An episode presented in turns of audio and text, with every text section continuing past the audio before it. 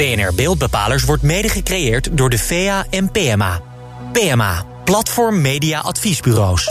BNR Nieuwsradio. BNR Beeldbepalers. Diana Matroos. Welkom bij BNR Beeldbepalers, het enige radioprogramma waar het beeld centraal staat en waar we complexe communicatievraagstukken oplossen. Met dit keer.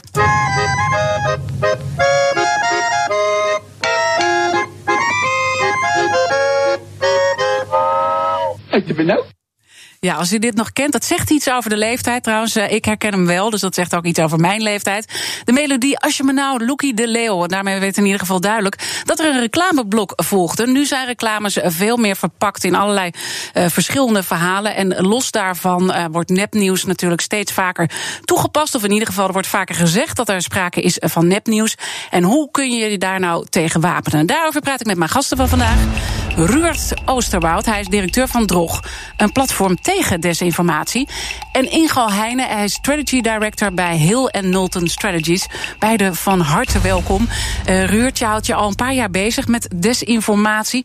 Is er een bericht onlangs waar je toch bent ingetrapt? Nou, ik lag laatst op een, op een late avond te scrollen door Facebook. En toen zag ik iets voorbij komen over uh, uh, Piet-demonstranten, die, uh, of de, de wegblokkeerders die 18 maanden cel hadden gekregen. En ik dacht, ah ja, daar heb ik helemaal geen zin in nu, maar ik nam dat voor waar aan. En dat bleek dus inderdaad de dag erna dat dat hartstikke nep was. Maar dat was ook helemaal geen nieuwsbericht eigenlijk. Nee, maar dat was dus wel iets waarvan jij dacht, hé, hey, dat, dit klopt er dus Dat niet, maar daar kwam je te laat achter.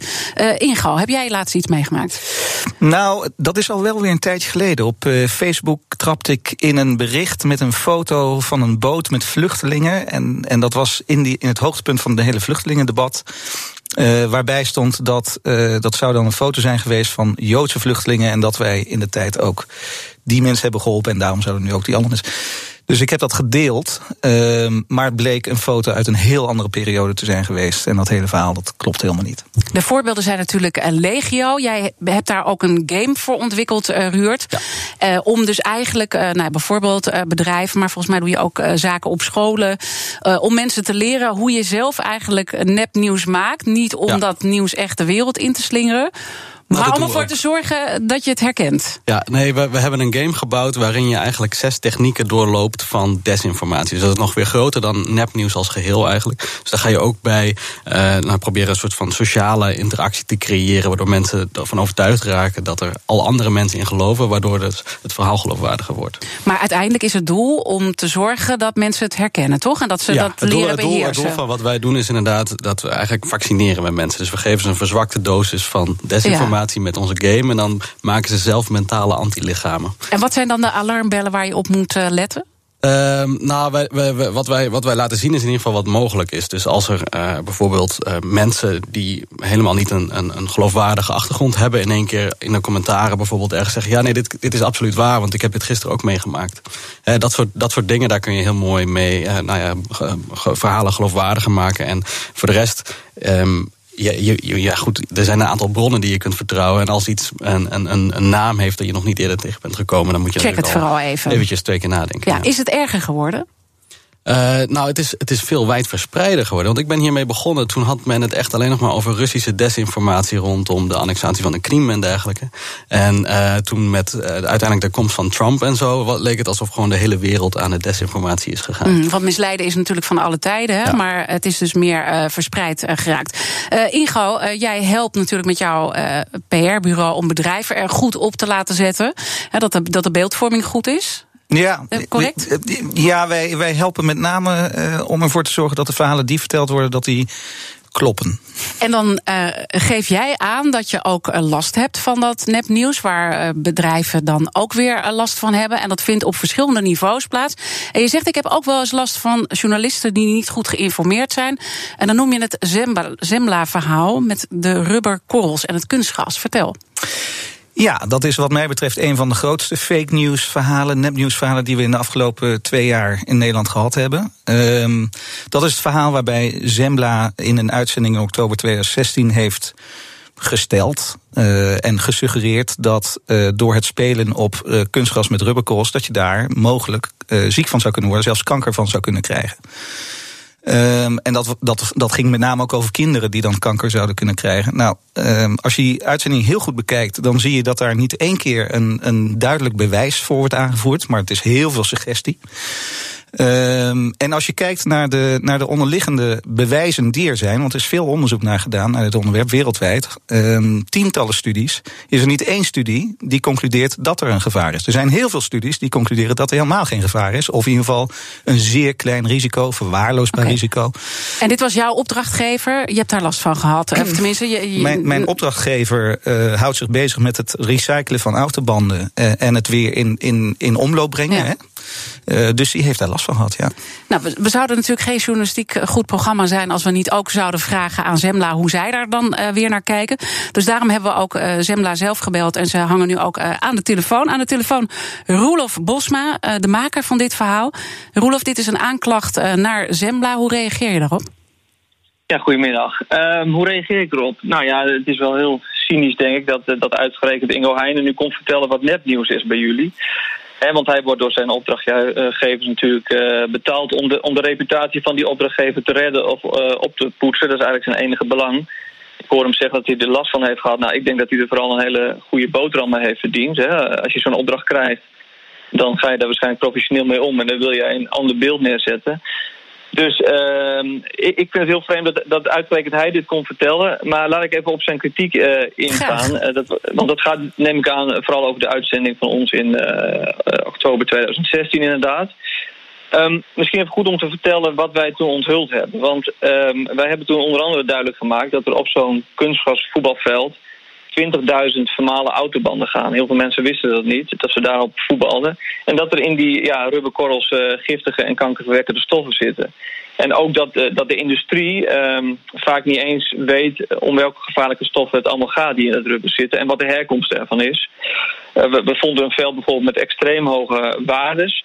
Maar het belangrijkste eigenlijk, en daar gaat het hier ook om, is dat wij erachter kwamen dat, dat er was ooit wel onderzoek gedaan in 2006 naar de gezondheidsrisico's maar heel veel deskundigen vertelden ons dat het uh, onderzoek eigenlijk niet zo goed was gedaan. Um, en het is ook niet voor niks dat na de uitzending minister Schippers toen uh, aan het RIVM heeft gevraagd van... willen jullie nog eens in kaart brengen wat de gezondheidsrisico's precies zijn?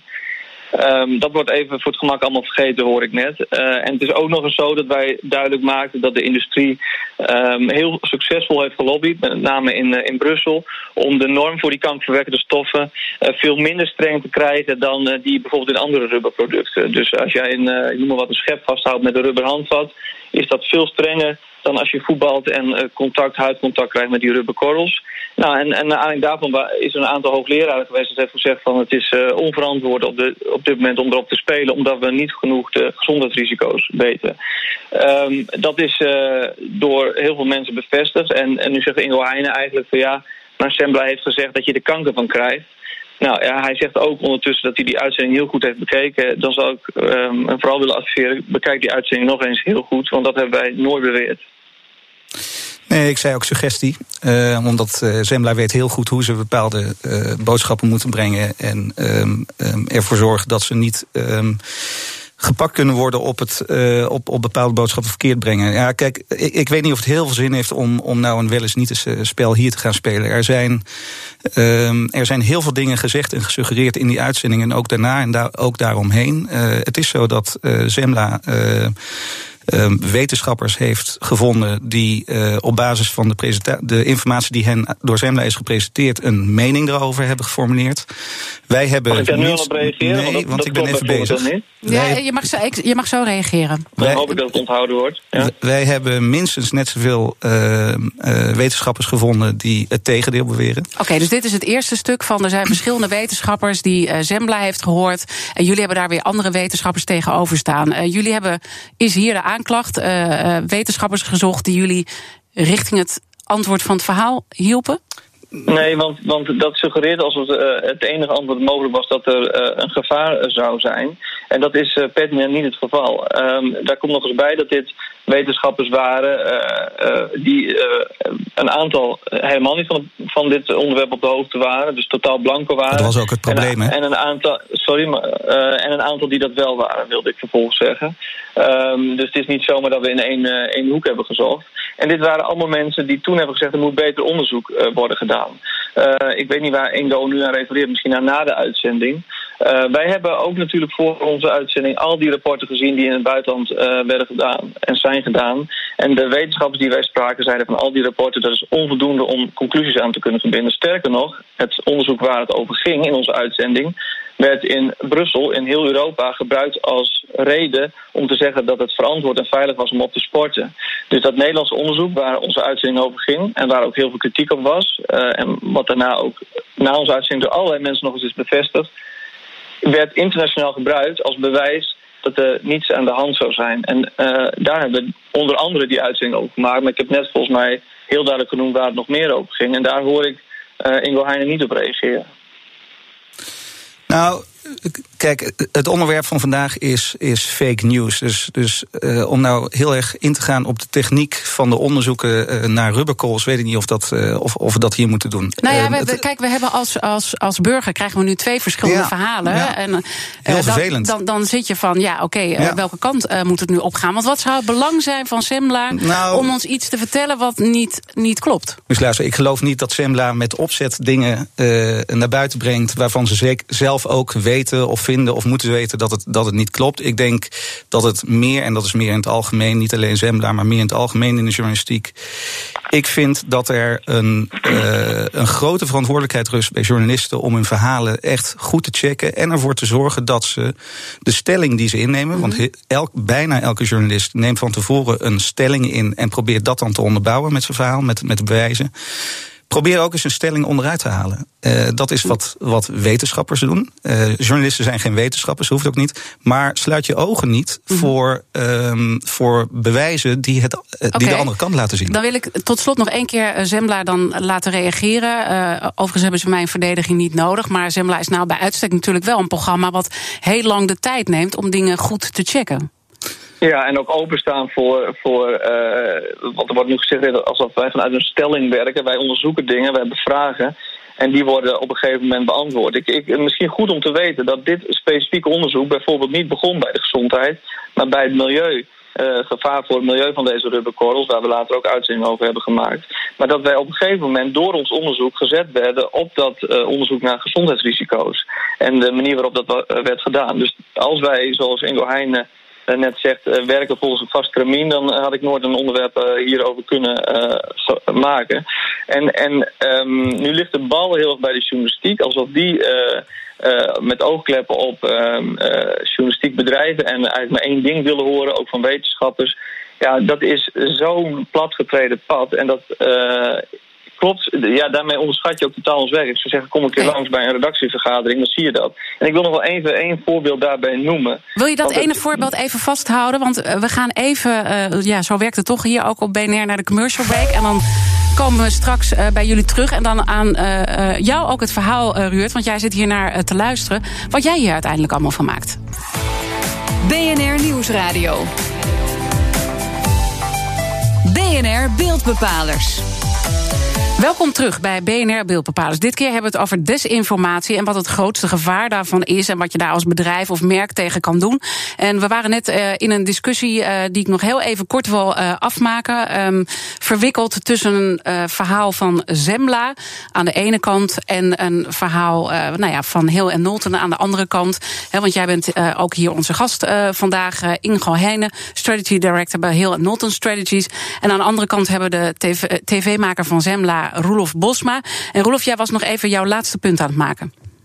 Ja, dat, dat is dat wat er iedere keer gebeurt. En, en daarom ken ik Ingo Heijnen natuurlijk ook. Dat als wij een uitzending maken, dan worden zij ingehuurd door een bedrijf of, of, of de vereniging waar wij een uitzending over maken. En dan gaan zij, zonder die uitzending gezien te hebben, allerlei beelden alvast naar buiten brengen, beelden tussen aanhalingstekens. Waarbij ze uh, ons dan suggestief noemen en dat we niet een goed beeld schetsen en, en dat soort dingen. En het is in één geval zo ver gegaan dat zij een bron van ons onder druk hebben gezet, die in de uitzending zat, om het verhaal terug te nemen. Oké. Okay. Uh, zij hebben iets. Nee, maar ik wil het wel even vertellen. Zij hebben iets, zij hebben iets gezegd daarover dat, dat, dat, waarvan die bron onzeker werd. En daar hebben zij zelf voor onze uitzending een persbericht over gemaakt, over nepnieuws gesproken. Hebben dat verspreid. Wij kwamen daar bij toeval achter, omdat een van die journalisten zo netjes was om ons te bellen van klopt dat?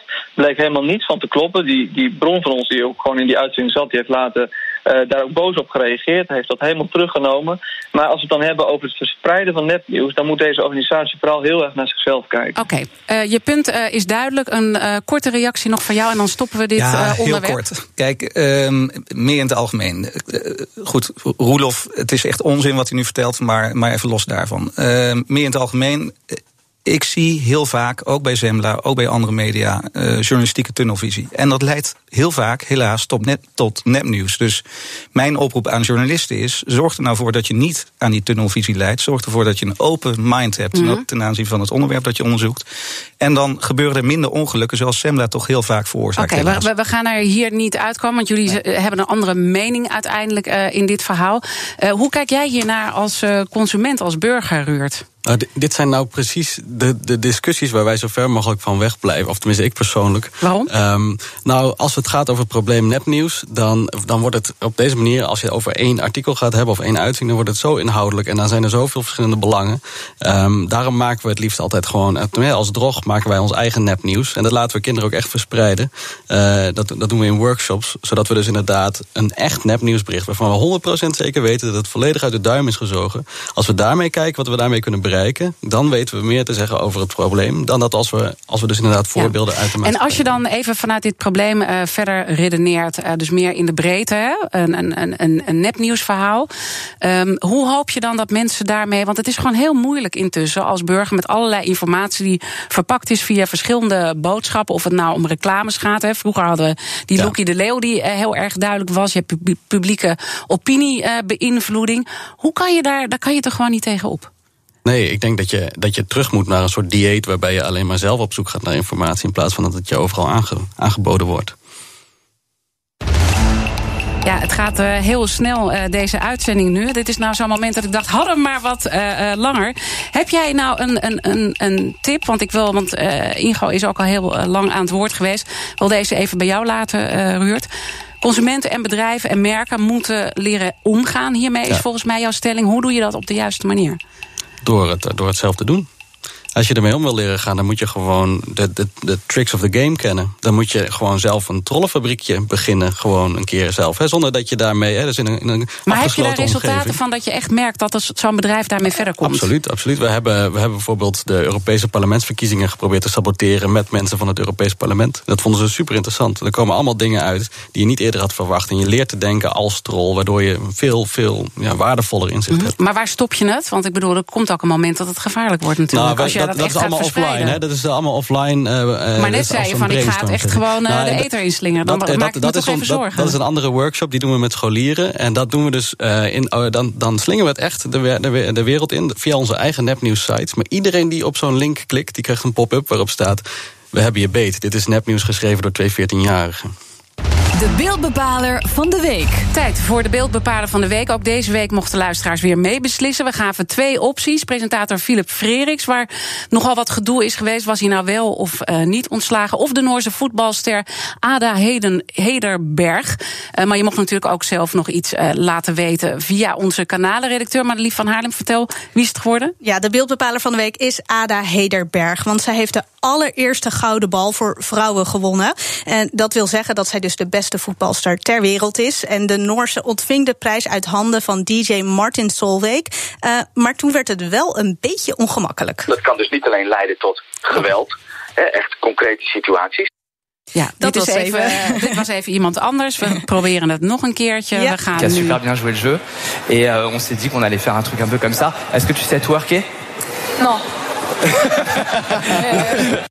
Wat is hier nou aan de hand? De DJ die vraagt aan Ada of zij even wil twerken op het podium. Dus of ze even wilde dansen en flink met haar billen heen en weer wilde schudden. En daarop zei ze resoluut nee.